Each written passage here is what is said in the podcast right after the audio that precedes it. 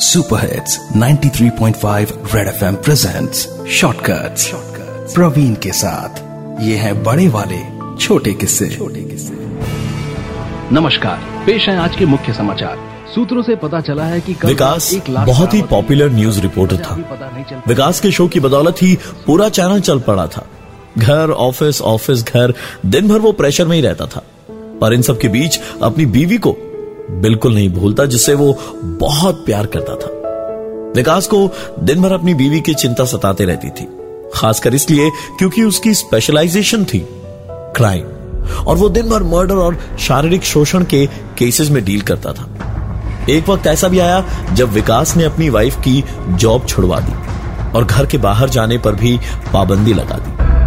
विकास की बीवी मालिनी चुपचाप ये सब कुछ सहती रही। क्योंकि वो भी विकास से बहुत प्यार करती थी।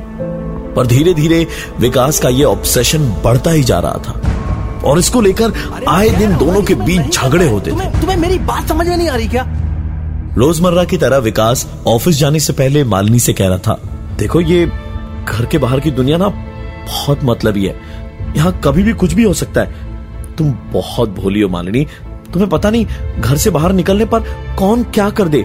इसलिए घर से बाहर मत जाना। बाहर की दुनिया बहुत बुरी है। मालिनी मारपीट से हुए अपने घावों के निशानों को दिखाते हुए बोल पड़ी। विकास बाहर की दुनिया इससे ज़्यादा बुरी तो नहीं हो सकती ना?